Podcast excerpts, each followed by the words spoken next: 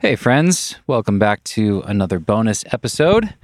Today, I've got a teaser for you of a follow up conversation that I put out with Paige Claassen today.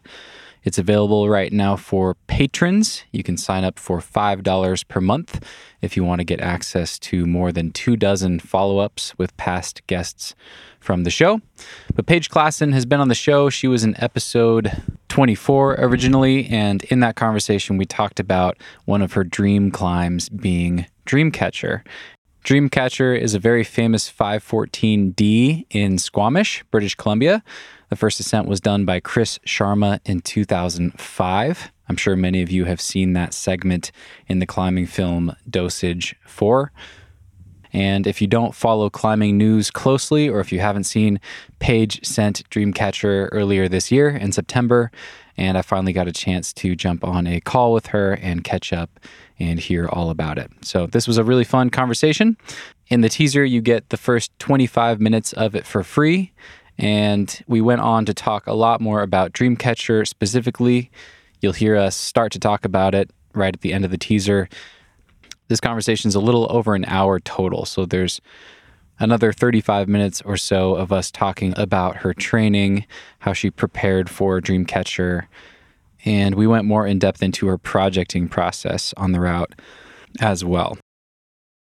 I always find it really interesting when talking to a top climber like this to hear them talk about their process projecting a route. I always learn a lot.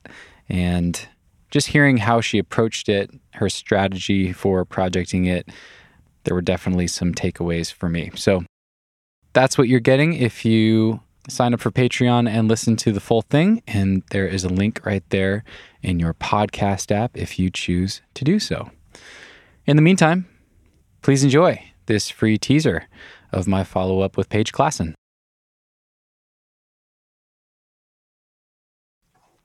Hi. Hey, Stephen, how's it going? Good. How are you, Paige? Good. Good morning. Yeah. Yeah, how's life? Life is good. Nice. Life is good. Yeah, we've got some uh, blue skies outside today here in Washington. Nice. It's been a very. That's a little unusual. It is. It's, it's special when it happens. Yeah. Yeah. Nice. How, how are you in sunny Colorado? Uh, yep. It's like 75 degrees here every day, which is everyone's dream, but I love the winter. So I'm like, eh. oh, yeah, I like when it's cold. okay. So we'll Because see it- if that ever happens again. because totally yeah i know the it's like someone posted i think it was drew Ruana just posted that december is the new september with like the 10 day forecast and it was like all exactly. 60s Yeah. it is It's crazy ridiculous. But Yeah. whatever. It's nice outside. do you like the cold because of climbing or other like cozying up and other things personal okay Yeah. I don't like being hot. It's actually like too hot to climb a lot of crags here right now. yeah So that is but sad it's fine. We're just complaining about silly things. The main problem is like the wildfires in the summer. Yeah yeah just like, uh, good climbing temps in December means, you know, bad climbing a lot of the rest of the year. right true So Yeah.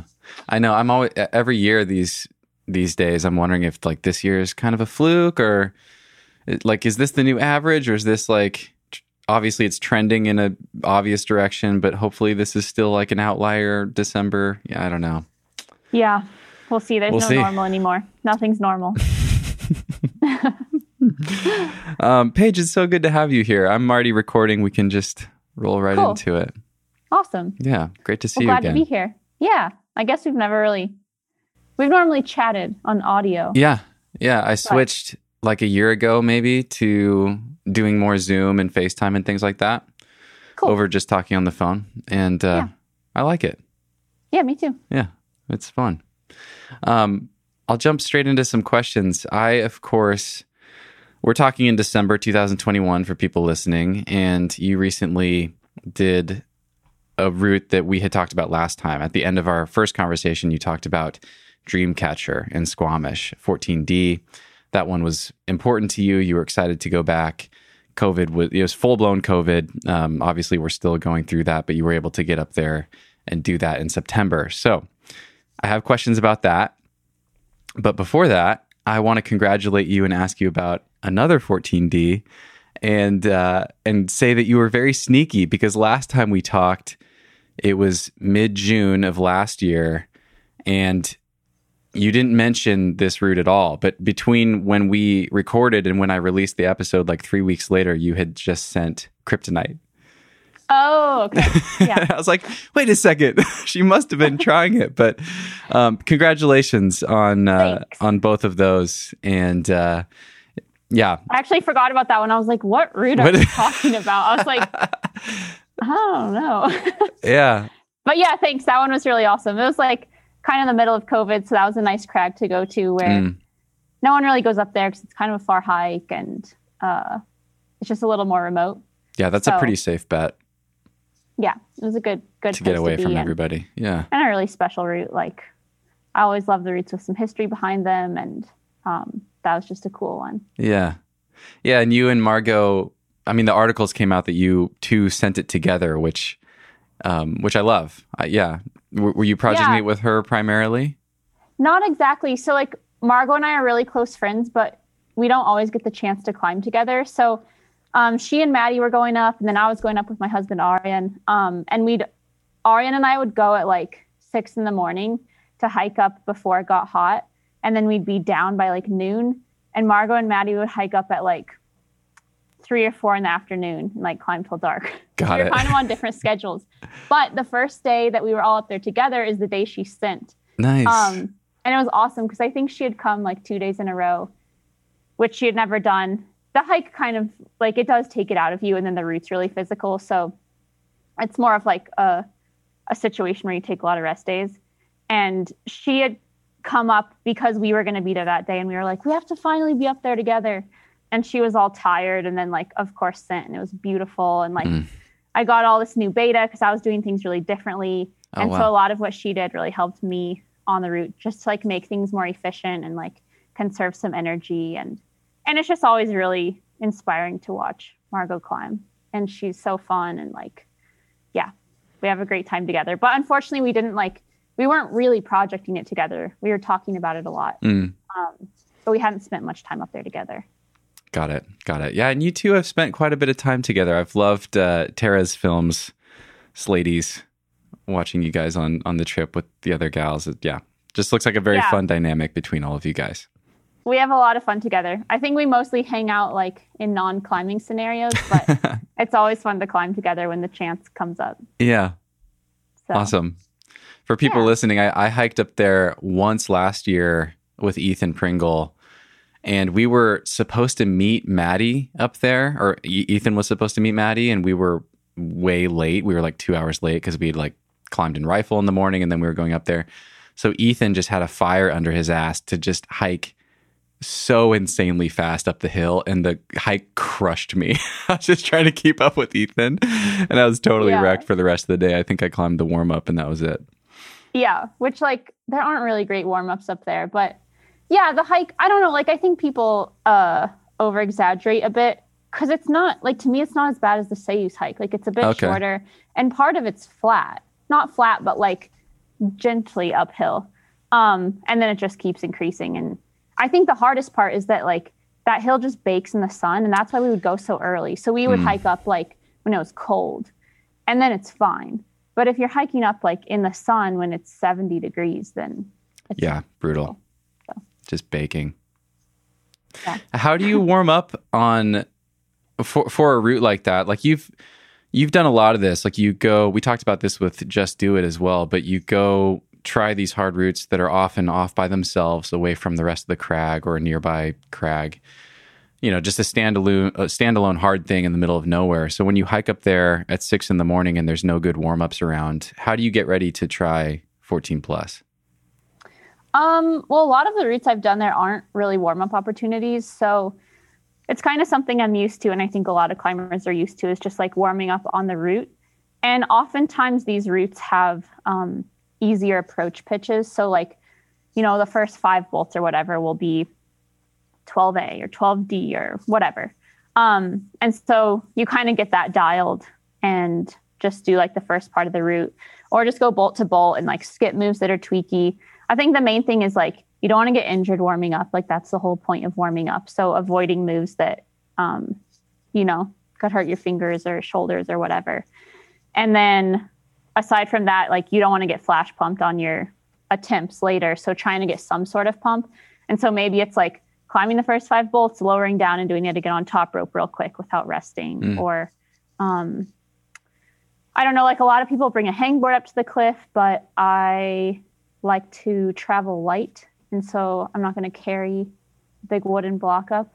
Um, so I just kind of like rather do stuff on the rock and, um, you know, stretch, like do a lot of, I don't know, like throwing my arms and shoulders around to get those warmed up and like finger flicks and, you know, your basic youth team warm ups. Nice. a long way. nice.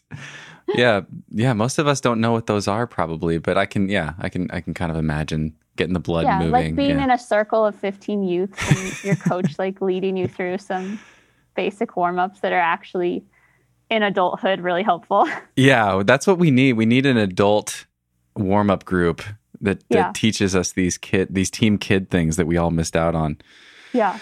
I'll, Maybe I'll hit up as like a TikTok account or something. Totally. Yeah, or I'll hit up uh, Tyson Shaney, see if he can come up with something for us. We can make there a video for people to follow with the Crag. Yeah but yeah, I definitely like I'd never jump straight on giving a red point attempt. Like okay. that will never go well. So I do take warm up warming up seriously. Um, but you do have to get creative and mm. just kind of like figure it out with what you have available. Awesome. Yeah, that's a really good skill to develop with boulders too. I mean, it's it's so often yeah. that it's like yeah, you're hiking to one boulder in the middle of nowhere that's hard that you want to try or right. it's it's so much logistics to go somewhere else first to warm up. It's just not even worth it. And yeah, yeah, it's like hang off the lip and do a couple pull ups, mm. some push ups on the ground. Like if you have injuries, take care of those. TheraBand. Yeah, yeah, got to find the routine that works for you.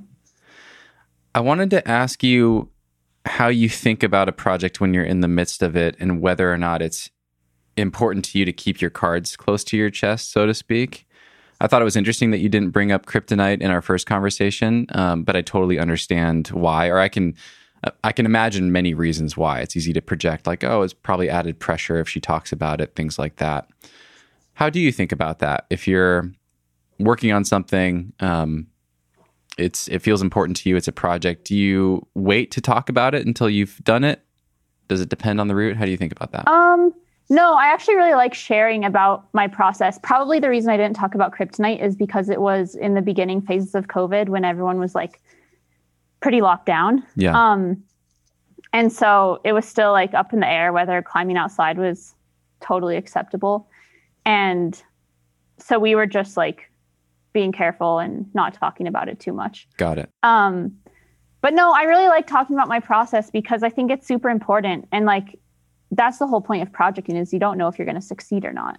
So like if all you hear is about all these pros just sending all the time and you think that's all that's happening, like it's not very realistic and it doesn't set a good tone for anyone else who's, you know, trying to set themselves up for success, but also knowing that it's not a guarantee. Um, and so that's why with Dreamcatcher, like I tried to post a lot about it. I would post um, videos of my attempts, even though like that's not something I would really watch. it's like not content that would be of interest to me. But I don't know, people seem to be psyched and like like to watch the process and you know, it's interesting to see too like we watch these videos that are beautifully edited and cut and you don't know like the pace of someone climbing mm. or or that like someone is really flailing when they're projecting like mm. sure it, it can look beautiful when you send but all the times working up to that are are really like a struggle fest and so I think it's cool to share those parts and to be like, because I think people often don't realize what they're capable of either. And so it's like, oh, if my first attempt on a hard route, like I can't do any of the moves and it's too hard for me. Mm. you're like, well, here's my first attempt. And like, you know, maybe that wasn't the best example because normally my goal in the first few attempts is to do all the moves. But if there are like one or two that I can't do, it's not a write off. Like those are just the parts I need to focus on. So I just like sharing the process and it's genuine and it shows frustration and it shows that like you can start with something that not only felt impossible but looked really impossible like from an audience perspective and then in the end see it come together and be like oh like that you know, evolution is possible for me, possible for anyone. So, yeah, I'm not too embarrassed about like potentially not sending something. Like uh. that's just life. That's just part of climbing. And, you know, if I hadn't done the route, it would still be cool to see the process and like, you know. Yeah. How often has the outcome gone that way where you've really invested in something and, and left it undone? Um, I would say one of the routes that's happened on is Empath um, mm. in Tahoe, which I tried in May. And I was there for about a month working on it with Keenan Takahashi and Pablo Hamak. And that was a route like I felt like it was possible, but it was kind of a stretch because I didn't arrive with all the skills I needed to do it. Like I didn't know how to crack climb at all. Um, so I was like le- learning to foot jam while I was working on the route, which isn't ideal. It's like learning to crimp while projecting to bolt. And you're like, well, you need to show up with like the skills required. Um, but anyway, like I felt like it could come together, even though it was a bit of a long shot. And I think there's like a mental process we go through where when you're at a project, like you have to give 100%, like you have to give everything you have. But then to detach from that mentally is also really important for me. And that's a tough balance to like give everything you have physically and mentally in the moment on the climb and then walk away and be able to detach mm. so that your mind can recover.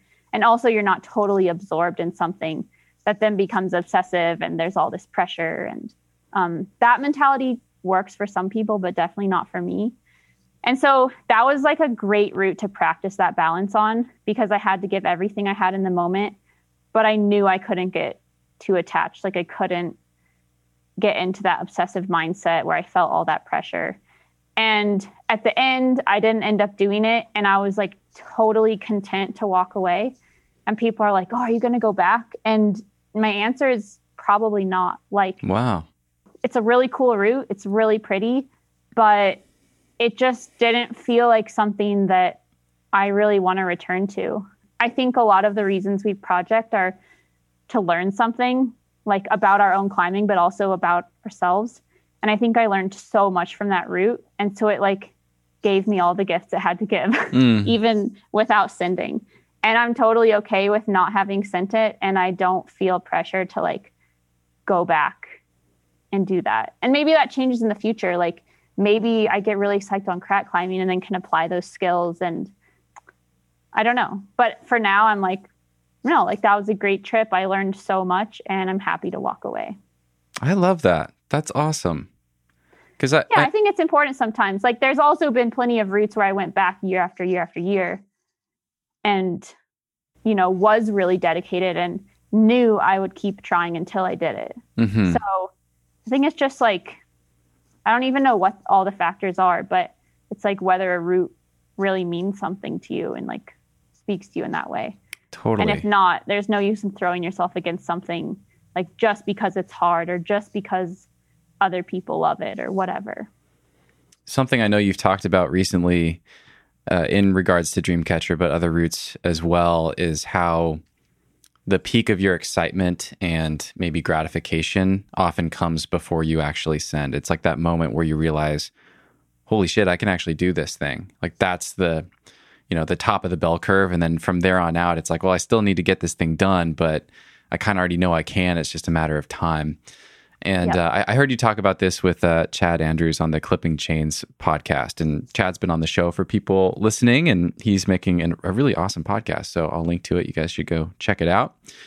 But i really enjoyed your conversation and i so resonated with that feeling. And i i was just kind of reflecting on that actually in getting ready to talk with you and thinking about my summer. I've been bouldering all summer, and I've I've done my hardest three boulder problems from September until now. Nice. And they've all thank you. They've all felt so different. Like the first one, I had that exact feeling. Like the the excitement peaked maybe second session or third session. I knew okay. I could do it, and then conditions weren't that good yet, and I just had to wait until it got cold, and then it, I did it the first cold day. nice. Um, the second one was incredibly gratifying because it, I really had to work for it. And there was, I, I, knew I could do it, but it like, it was one of those boulders where like it wasn't done until it was done, you know? Right. So that one was incredibly gratifying, like the most one of the most gratifying climbs I've ever done. And then the third one I had tried over the summer and gotten really close. This uh, boulder called Practitioner back here in Leavenworth. Okay. And I knew I could do it after the summer because it was super hot this summer and I almost did it like at two o'clock in the morning at, you know, 60 degrees or something. Classic Leavenworth. Yeah, yeah. but I came back and it was like I'm happy to have gotten it done because it was rainy and like it wasn't a guarantee that it was going to work out, but it was really anticlimactic. Like I Mm. I kind of didn't feel anything. And I just think like Yeah. the contrast of all three of those is just so interesting. Yeah, it's pretty bizarre. I mean, it's cool. It's like if every route gave you the same sensation or emotion. I mean, I guess if it's an amazing emotion, then it's great. But like, I think that's what's cool is like every route's different, every experience is different, and then the gratification and emotions you experience are also vastly different. So it's like you get you're like waiting for a little surprise, and you don't know if it's going to be awesome or like actually a little disappointing. um, but you know, thus is climbing Mm-hmm. but yeah, I it actually has taken me a long time to be able to like put this into words because it's an experience I've had on so many different routes that like that peak in excitement when you realize it's possible and then kind of going downhill in enthusiasm from there and by the time you send you're like cool well, all I did was met my expectations like Mm. I did what I knew I could do. And so you're sort of setting yourself up to be disappointed in a way because you can only meet or or like hit below your expectations. Yeah, fall short maybe.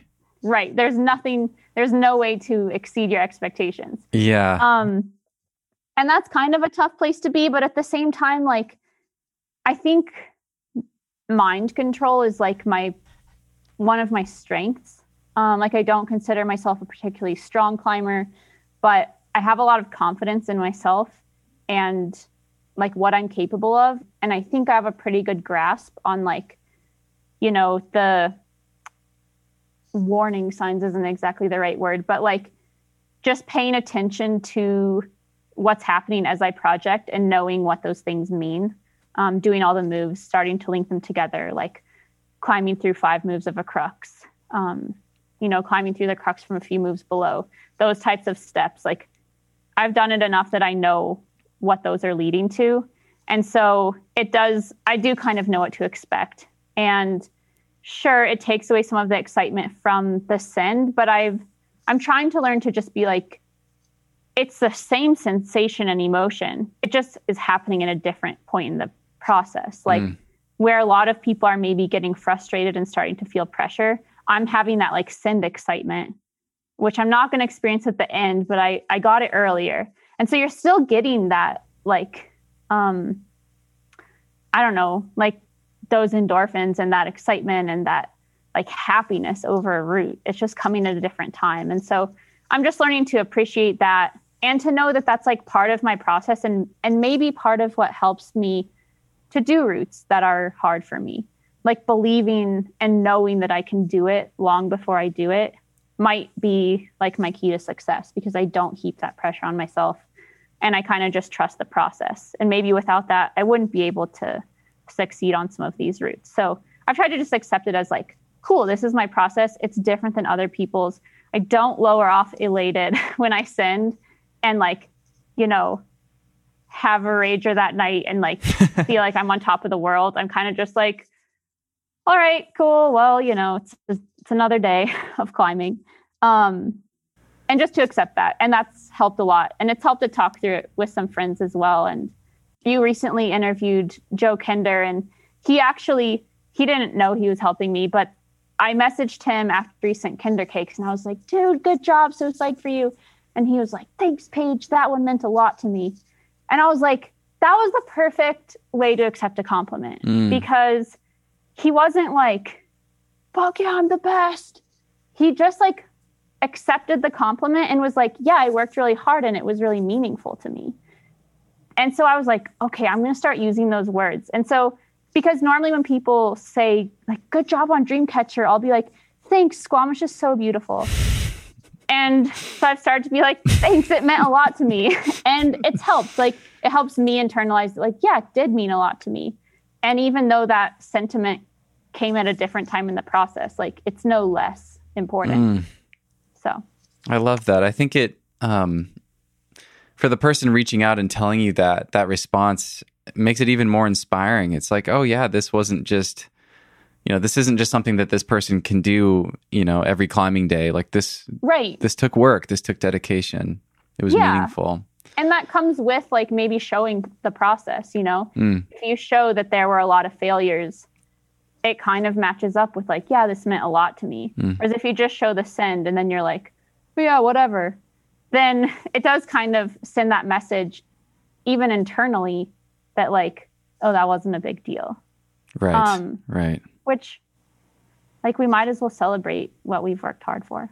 Yeah. So I'm working on Absolutely. Is it always that way or does it change depending on the route? Um, I would say it's often that way because because I do realize I can do something before I do it. Like it's rarely a surprise when I send. Mm.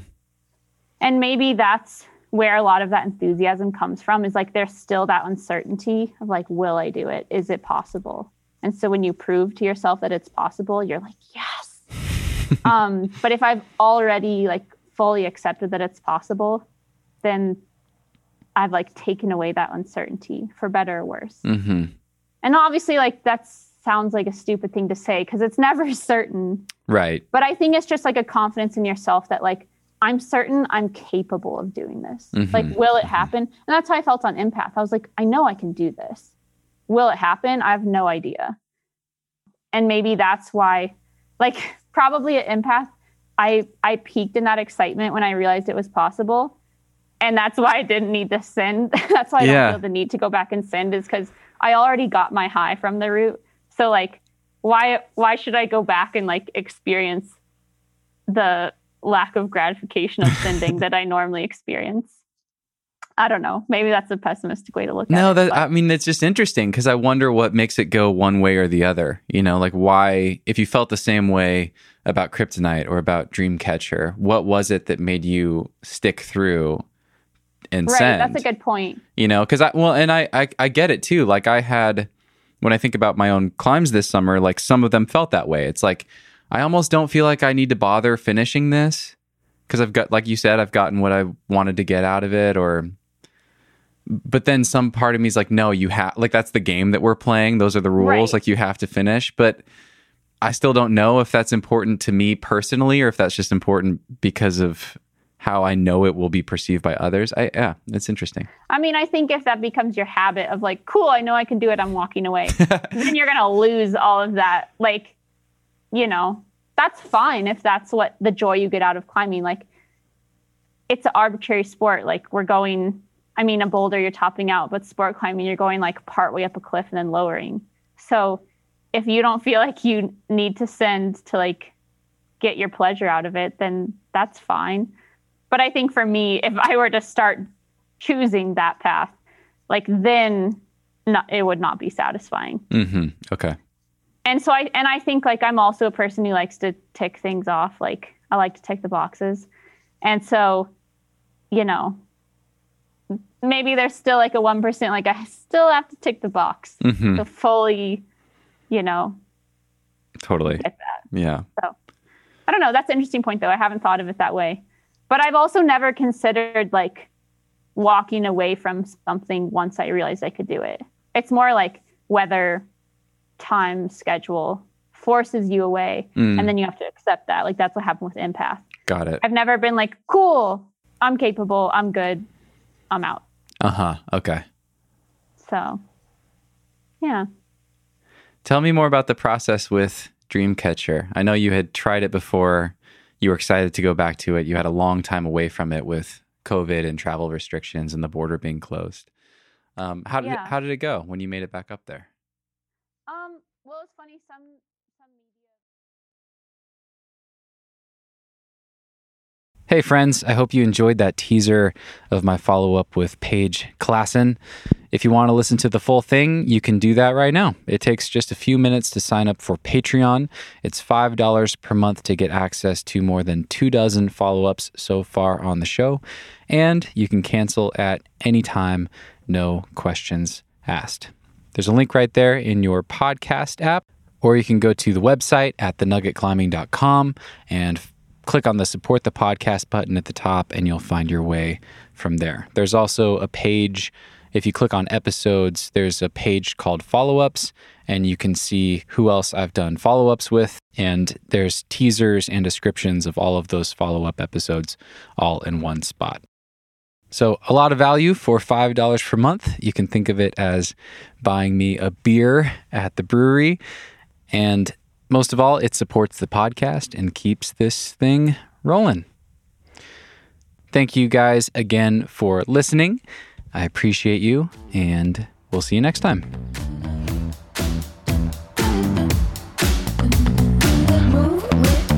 Shake it up, stop when the clock hits 13. Sing. Cause, cause, cause no one can do it like we do it, like we do it, like we do it. Cause no one can do it like we do it, like we do it, like we do it. Cause no one can do it like we do it, like we do it, like we do it. Cause no one can do it like we do it, like we do it, like we do it.